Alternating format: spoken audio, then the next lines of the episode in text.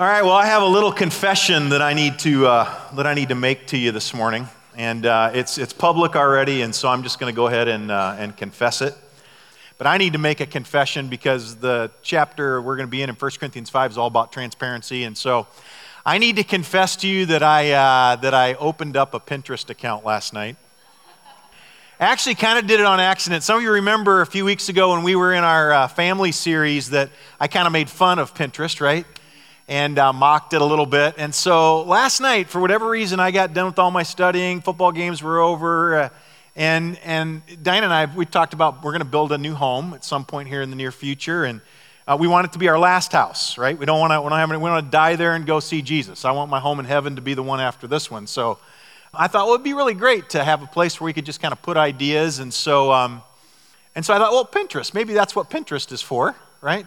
And so I went to Pinterest and just without thinking, it said, Do you want to log in with Facebook? And I went, Yeah, well, I'll log in with Facebook. That way I don't have to create an account. Don't do that, all right? All of a sudden, my phone starts blowing up. Okay, I won't name names. My phone starts blowing up. People are mocking me because I have now joined Pinterest. The chairman of our elder team texts me and calls me a Sally boy because I have a Pinterest account. Yeah, that's what kind of elders you have here at this church, and you voted on them as well. So, so I'm just going to confess to you in case you get an email because I understood that people were getting emails. Hey, your friend Brian Eisner's just opened up a Pinterest account. I did not know that was going to happen. I wanted to do this anonymously, under the radar kind of a thing. But um, my name is Brian, and I have a Pinterest account. All right, just want to conf- conf- thank you, thank you. Uh, David Amons had one for a long time, and he tells me it's okay. It's not about your manhood, so I'm good with that. If David's good with it, I'm, I'm good with it uh, as well.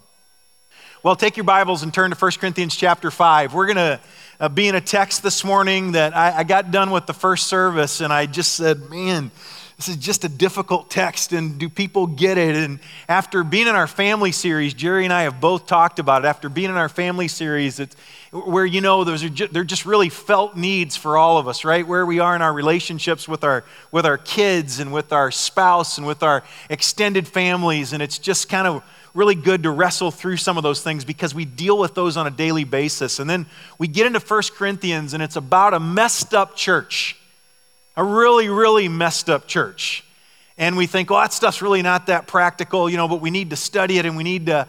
And so I, I just want to confess to you right at the beginning here it's a, it's a, it's a hard passage, it's a, it's a messy passage, but it's a passage that we definitely need uh, to understand.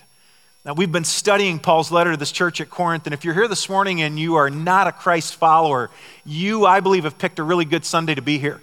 Because what Paul is doing is, man, he's going really hard after the Christians and basically letting those that are not Christ followers off the hook. So if you're not a Christ follower, you picked a great Sunday to be in church because you're going to feel really comfortable this morning, right? And, if you've ever been around Christians and you've been turned off by those that name the name of Jesus and, let, and yet live their lives in a very different way, then you're going to relate to what Paul is frustrated with here in chapter 5 of 1 Corinthians. The church at Corinth was arguably one of the most dysfunctional churches of all time. And throughout 1 Corinthians, Paul is just simply a, an impassioned church planter that is seeking to address some specific problems in a young church that he really loves and he cares a lot about. Uh, there are people that are uh, picking out their favorite leaders.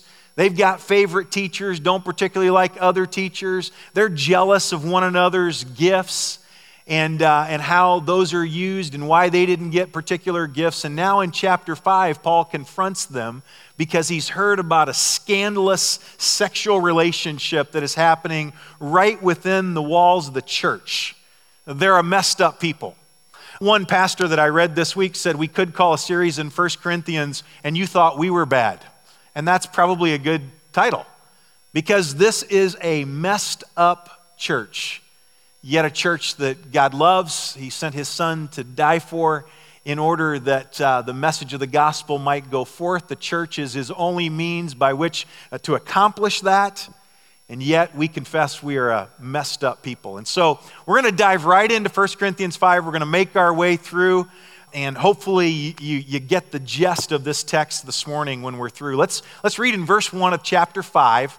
Paul writes, It's actually reported that there is sexual immorality among you, and of the kind that is not even tolerated among pagans for a man has his father's wife. Now, most Bible scholars believe that what this means here is that there is a man that's inside of the church and he's having a sexual relationship, obviously an inappropriate relationship with his stepmother.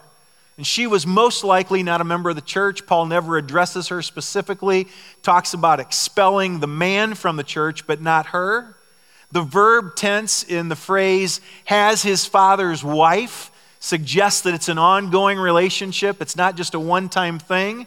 There's no hint of repentance, and that's important for you to understand right at the forefront here.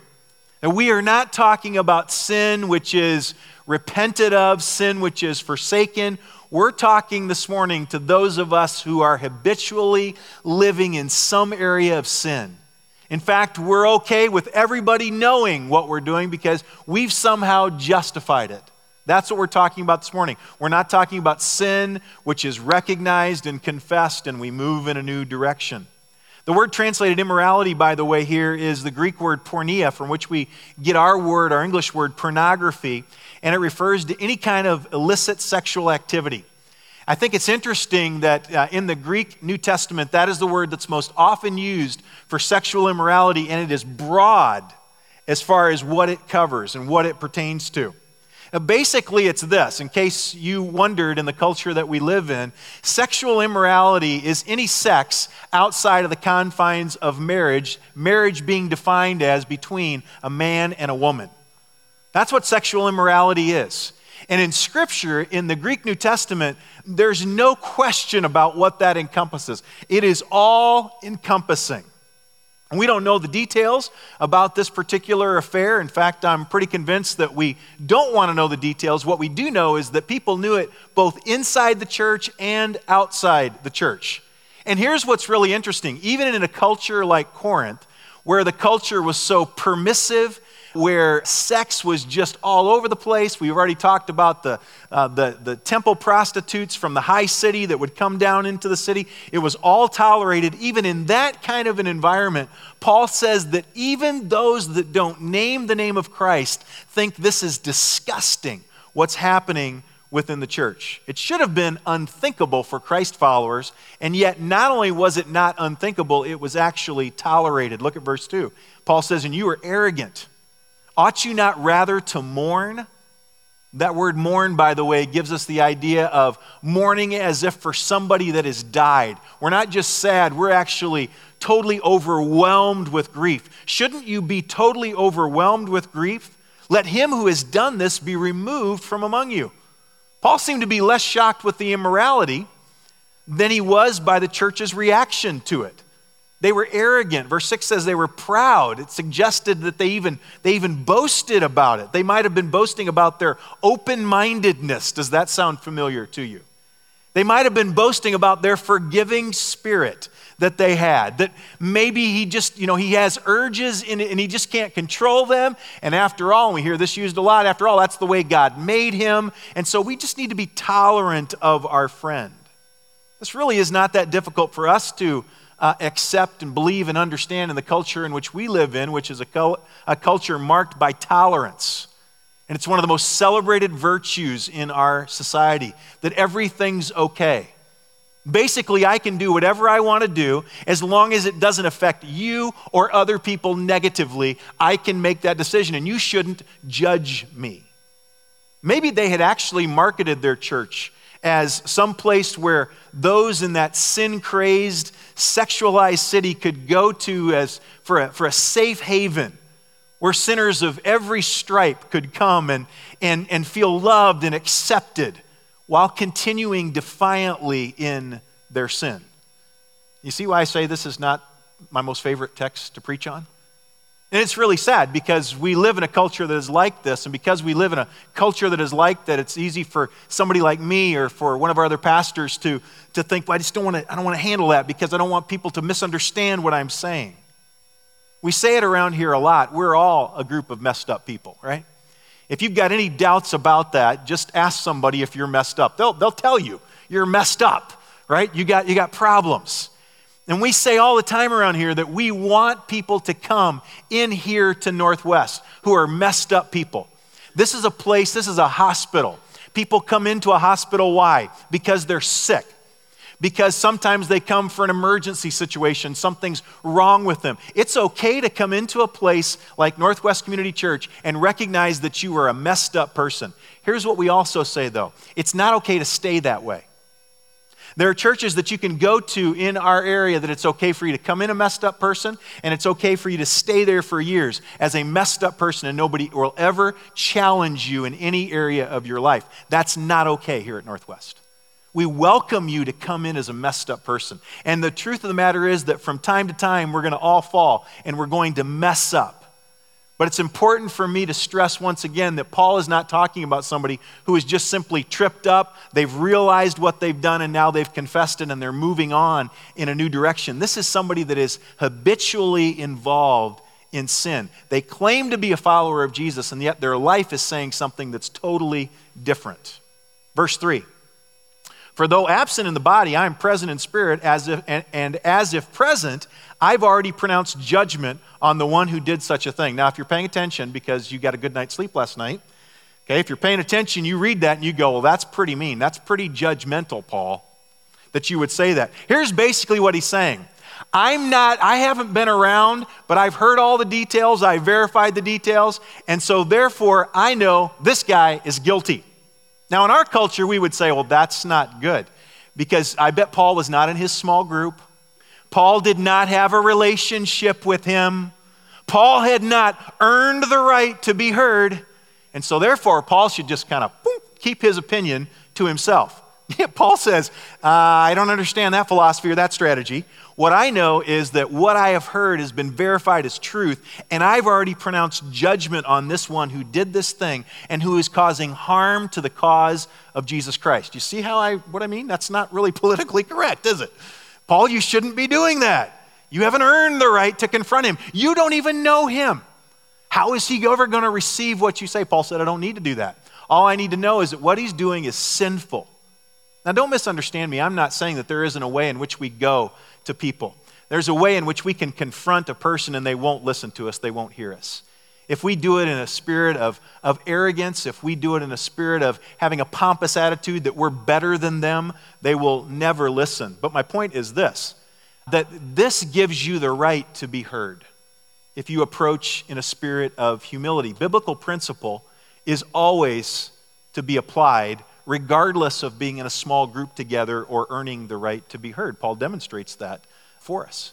Verse 4 says, When you assemble in the name of the Lord, Jesus, and my spirit is present with the power of our Lord Jesus, you are to deliver this man to Satan for the destruction of the flesh, so that his spirit may be saved in the day of the Lord. Your boasting is not good.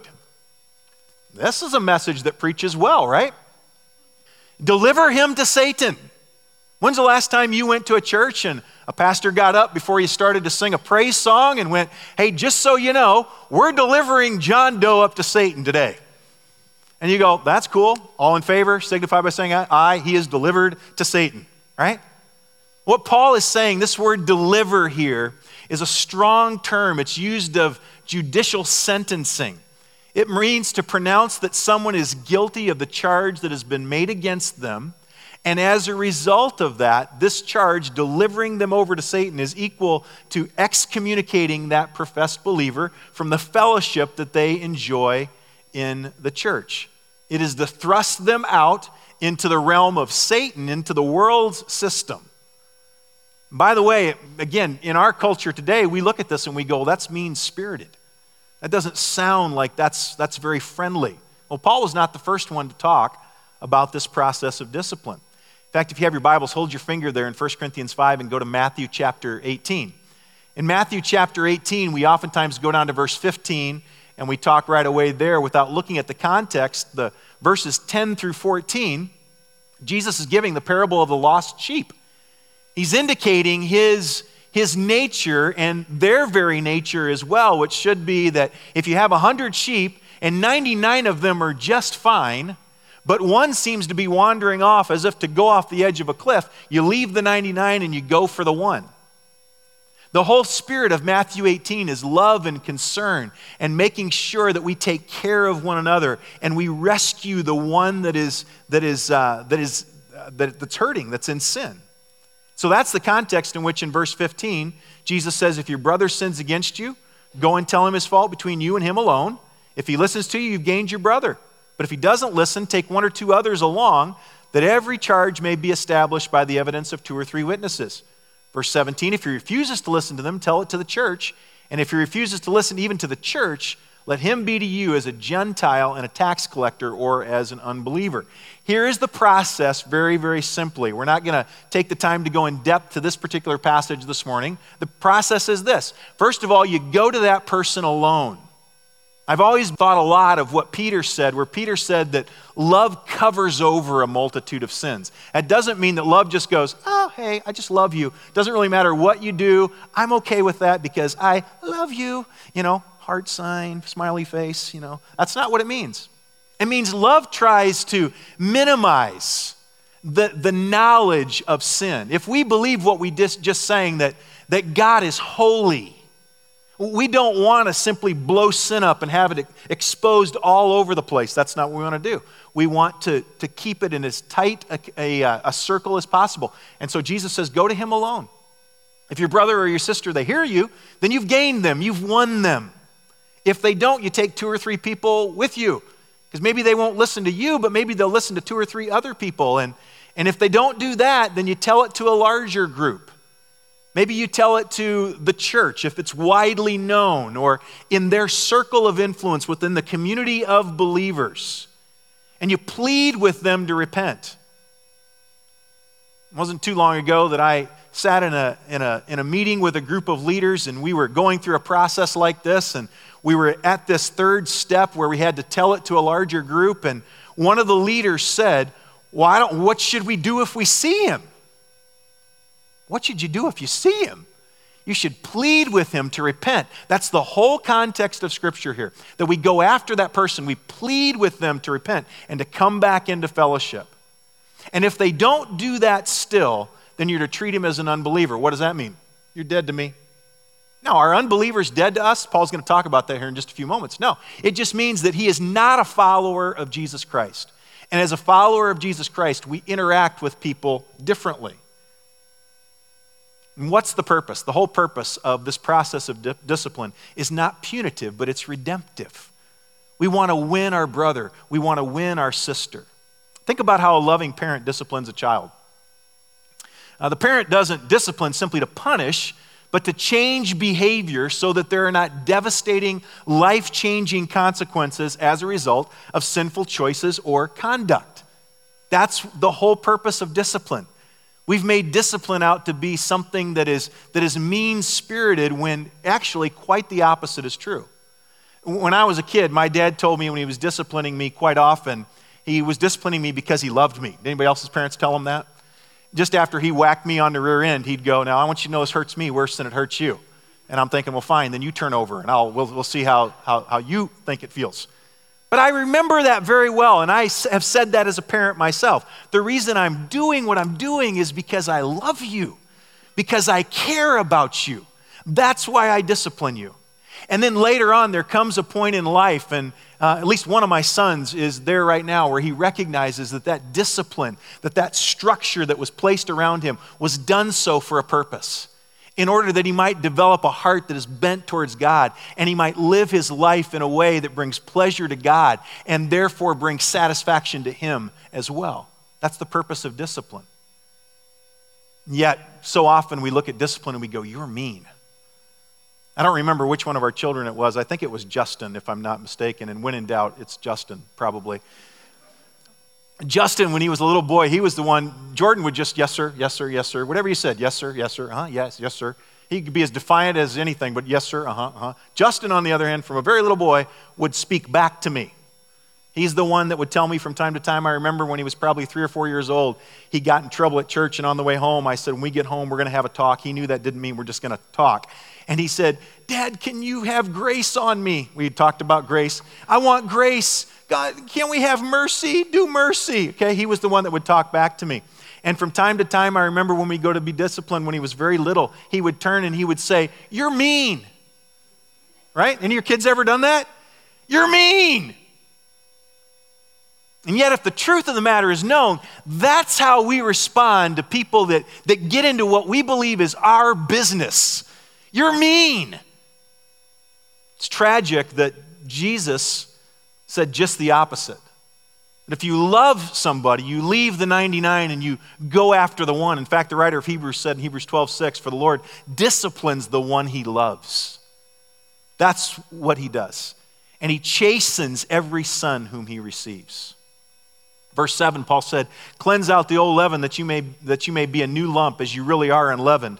For Christ, our Passover lamb, has been sacrificed. Let us therefore celebrate the festival, not with the old leaven, the leaven of malice and evil, but with the unleavened bread of sincerity and truth. Paul compared tolerance for ongoing sin within the body of Christ to yeast or to leaven working its way through a whole batch of dough. Now, if you're like me and you're a bread lover, you go, What's so bad about that? I mean, I, I think that's an awesome thing, right? I love it when I come home and I see bread rising because I know it's not going to be too long. The dude's going to be put in the oven. It's going to have a little uh, golden crust on the top of it. I'm going to slice it up, put butter on it, and that's awesome. I love what yeast does, right? Yeah, amen. That's a great place to say amen. That's right. It's amen to the bread. In ancient times, though, yeast was very scarce. I didn't realize this until just this week when studying this passage. Leaven was the popular alternative, and leaven was actually just an old piece of dough that had begun to ferment. When added to a new batch of dough, it spread its fermentation throughout the whole loaf, making the bread rise. And the longer the process continued, the greater the danger that the dough would become spoiled and po- poisonous. And so when the dough became bad, it all needed to be thrown away and the process needed to begin again.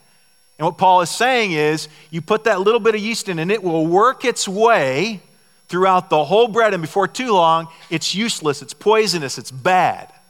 Now, Paul's Gentile audience might not have understood or picked up on all the connections that he was making to the unleavened bread of the Jewish Passover, but they did understand that Christ, the Passover, had been sacrificed for them. And so, for the sake of the purity of the body, the leaven of immorality, malice, and wickedness had to be removed. God has done this great thing. He sent his son Jesus to die for sin, and that sin that he has died for now, you are tolerating, and it is infiltrating every area of your influence in your church. Now, some of us may still not completely get the idea of a batch of dough becoming spoiled by a little bit of yeast, but most of us have had some experience with a friend or a family member with cancer. And, and, and we wouldn't want a doctor who said, it's just a little tumor. And, and it'll be a long time before it spreads to anything really important. And so we should just try to be a little more understanding of tumors, right? You'd look at that doctor and you'd say, I, want, I, don't, I don't want anything to do with that doctor. That tumor needs to be removed so that it doesn't infiltrate every other area of my body. And that surgery might be painful, but it's necessary for the health of the body and for that malignancy to be removed. Paul continues in verse 9. He said, I wrote to you in my letter not to associate with sexually immoral people, not at all meaning the sexually immoral of this world or the greedy or the, or the greedy and swindlers or idolaters, since then you would need to go out of the world. But now I'm writing you not to associate with anyone who bears the name of brother if he is guilty of sexual immorality or greed or is an idolater, reviler, drunkard, or swindler, not even to eat with such a one. Evidently, in a previous letter, Paul had written to them and told them that they shouldn't associate with immoral people. But now he's talking about a specific person and he's saying, you shouldn't even eat dinner with this person. But leave it to the Corinthians to do just 100% the opposite way. The people they should have been trying to influence with the message of the gospel, those in their community that needed to understand what it meant to have a relationship with Jesus, those were just the people that they were ignoring. And they were avoiding those who were, uh, who, who were in need of, of, of the gospel as if they had been afflicted with some terrible disease. And yet, the people that were around them, that were living their lives in a way that was contrary to who they say they are in Christ, those people felt very comfortable and warm in their culture, in their church. Paul clarifies uh, that command by saying not to associate with the sexually immoral people, that he didn't mean that they were to separate themselves from the world. Some of us are very proud that we've done just that. Some of you are very proud that your whole circle of influence is nothing but people that name the name of Jesus. You shouldn't be proud of that. Okay? Tweet that. You shouldn't be proud of that. If, if, that, if that's what you're proud of, that you don't defile yourself with people that are, that are in the world and people that don't know Jesus, that's very sad. Okay? You ought to have people in your life that don't know Jesus as their personal Savior, and you are seeking to be an influence on them for the sake of the gospel. And yet the Corinthians had done just the opposite. They were proud of the fact that they didn't associate with those people, but come in our church, become our brother or our sister, and we will tolerate anything. Instead, Paul made it clear that we weren't even supposed to associate. That word gives the idea of to mix it up, to do life together with anyone who calls himself a brother or a sister, but persists in a lifestyle of habitual sin. And just in case you were going, well, hey, I'm glad he, I'm glad he's just talking about sexual immorality. I mean, I think that's nasty too. That whole incest thing that's going on there at the, the beginning of the chapter. Hey, I'm, all, I'm right there with him. Paul says, just in case that you think I'm just talking about sexual immorality, let me talk about a few other things as well. And he talks about not only the sexually immoral, but the greedy, someone who's driven to have what belongs to someone else and will do whatever it takes to get that. The swindler, someone who regularly cons people to make a buck. They'll lie, cheat, steal. They'll say whatever they need to say in order to make a sale so that they can get that dollar the idolater, someone who worships someone or something other than God, including themselves. The revilers, this is the verbally abusive uh, person who rails against or attacks with malicious words, either to their face or behind their back, other people. It's the one who regularly gossips or seeks to destroy another person's character or reputation. Some of you go, All right, come on, that's not the same as the sexually immoral. Oh, yeah, it is. Oh, yeah, it is.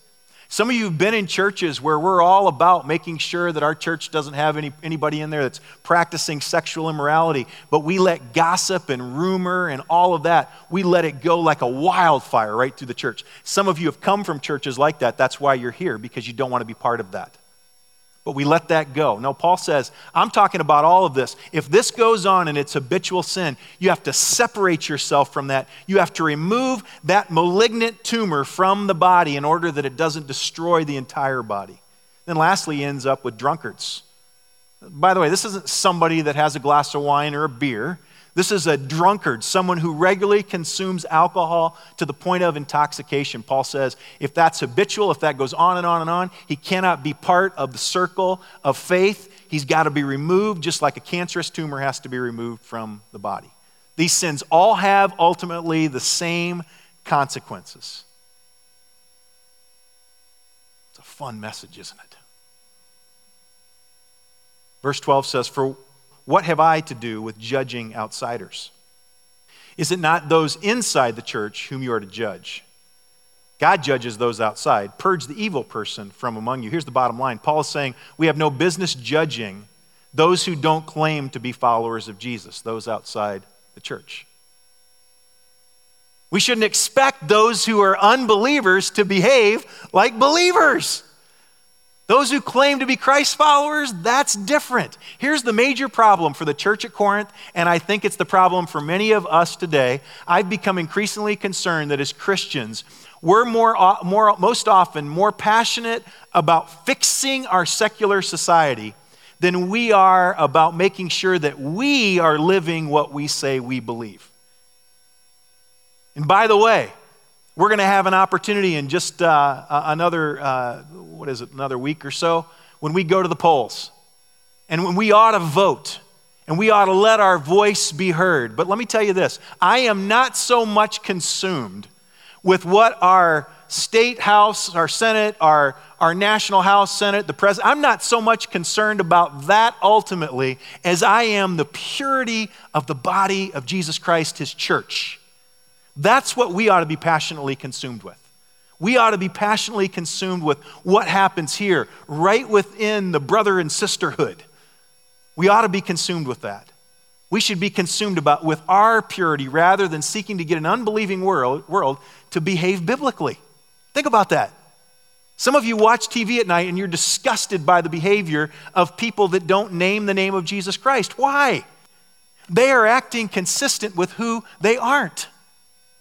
What we ought to be disgusted with is those that are amongst us, and from time to time, even us, who behave in a way which is inconsistent with who we are in Christ. When we behave like everyone else, when we don't behave consistently with who we are in Christ, we lose our ability to be able to influence. Before we hold others accountable, we have to make sure that, uh, that we're actually living out the gospel in our own lives. It starts with us. Luke chapter 6 Why do you see the speck that is in your brother's eye, but don't notice the log that's in your own eye? How can you say to your brother, Brother, let me take out the speck that is in your eye when you yourself don't see the log that's in your own eye? You hypocrite. First, take the log out of your own eye, and then you'll see clearly to take the speck that is in your brother's eye. So many of us are so good at seeing the speck of dust that's in somebody else's eye. Why?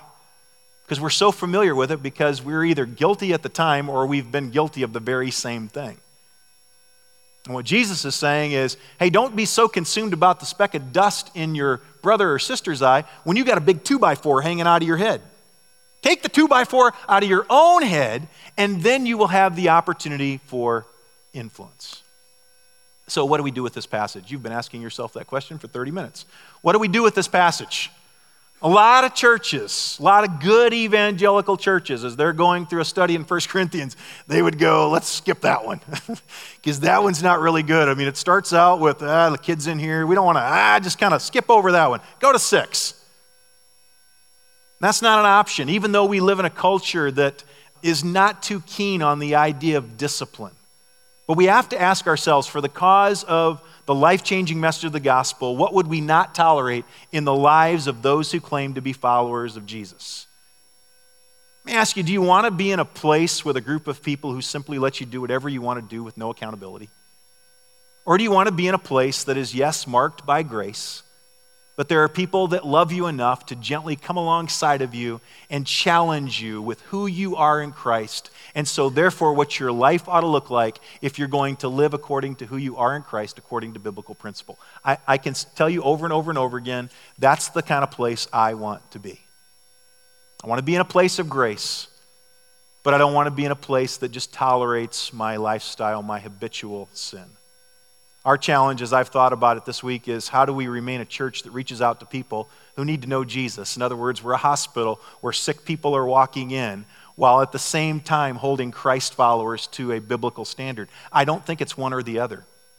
But I will tell you this that if we do not live our lives, those of us that name the name of Christ, we're followers of Jesus Christ, if we don't behave in a way that is consistent about who we say we are in Christ, we will have little to no influence, and the influence that we do have will be negative.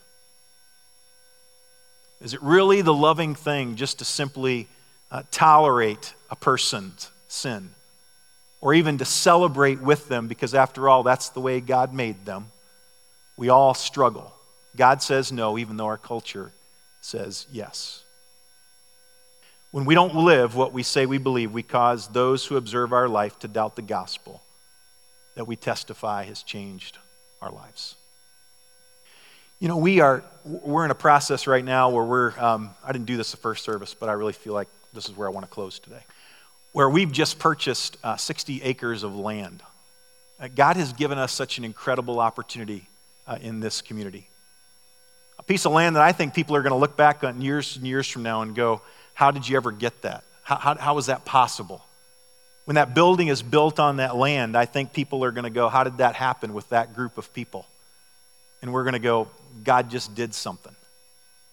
I said to you in our capital campaign back in the spring, and I'll say it to you again in this context I don't give a rip about a building. Do you? I don't. And I've seen the pictures of what they're drawing, and it's beautiful. I don't care. I care about what takes place in that building for the sake of the gospel. And I will tell you this our community will never believe the truth about who Jesus is and the transformation that can take place in their life if you and I don't live a life that is consistent with this book. They don't care. They don't care what we say if our life preaches a different message. And I want so much for us to be a place of grace. And I, I hope that we're becoming that. I hope those of you that are here and you're messed up right now, I, maybe you're this person. Maybe you're not involved in sexual immorality. Maybe it's one of the other things that are mentioned here. Maybe it's something that Paul didn't even specifically address there. But you're running 100 miles an hour and you're running in a direction and you don't care what anybody else says. As long as they don't know or they don't say anything to you and you think you're having a good time, you're just going to run 100 miles an hour. I'm glad that you're here this morning if you're in that place. But know this that eventually disastrous consequences come. There's a second group of people here, and you're not running hard in the wrong direction. You're trying to live your life according to biblical principle, except this very one that we're talking about this morning, because you bought into the idea that it is mean spirited if you challenge somebody about an area in their life. Can I say to you to stop that? Don't do that. That's not loving, that's not kind any more than it is when you observe when you're out in public a parent who doesn't discipline their children. You ever seen that? You ever gone into a restaurant where you just want to have a good meal? And some parents just believe in freedom. and their kids are throwing food, and you're going, What the? You know, and I'm the guy that always gets up from the table and says, Excuse me, could you please, you know, trying to enjoy my meal? You wouldn't tolerate that, and so don't tolerate it in the body of Christ. Be willing to say something. We love other people, we're willing to say something, we're willing to speak up. And then there's others of you here this morning, and Paul isn't really talking to you this morning because you're not even a follower of Jesus yet. And maybe some of you aren't a follower of Jesus because you've seen the way that some that name the name of Christ, you've seen the way they behave, and you go, hey, if that's what it looks like, I don't need that. I'm no worse than they are. But yet you do need Jesus. You can pay for your sin debt, or you can trust in Christ's death on the cross to pay that sin debt. Tough chapter, yeah. But at the end of the day, Paul says, I want the church to be pure. I want the message of the gospel to shine brightly. I want you to be consistent with who you are in Christ. Corinthians, Carians, Caryites. And as you do that, we will have an incredible influence for the cause of Christ in this community. Let's pray. Father, in a way, I wish that the Apostle Paul hadn't included this chapter in his letter because it's just messy. It's, it's just nasty in some ways, even to think about the, the horrible, inappropriate relationship that was going on with this man and this woman in this church. Yet, God, I pray that we wouldn't miss the larger context for us, the larger application for us. God, we want to be pure. We want to have clean hands and pure hearts. God, I confess to you that so many times, if I, if I really investigate my heart, my motives aren't right. Sometimes we have thoughts that are secret, but they're only secret to other people. They're not secret to, to you because while men look at the outward appearance, you look straight through to our hearts and you see them for what they really are. I pray that you would make me, I pray that you'd make other leaders at Northwest pure. I pray that we would run hard after God. We would pursue the things that really count and really matter, that we would live our lives according to biblical principle, no matter how contrary they may seem to our modern day culture. I pray that people will see the difference that you've made in our lives. God, I do pray for the one that's here this morning that's running hard in the other direction and they know they need to repent. I pray that today would be the day when they would just give up on the running, where they'd get tired, pull off to the side, and they'd get some help.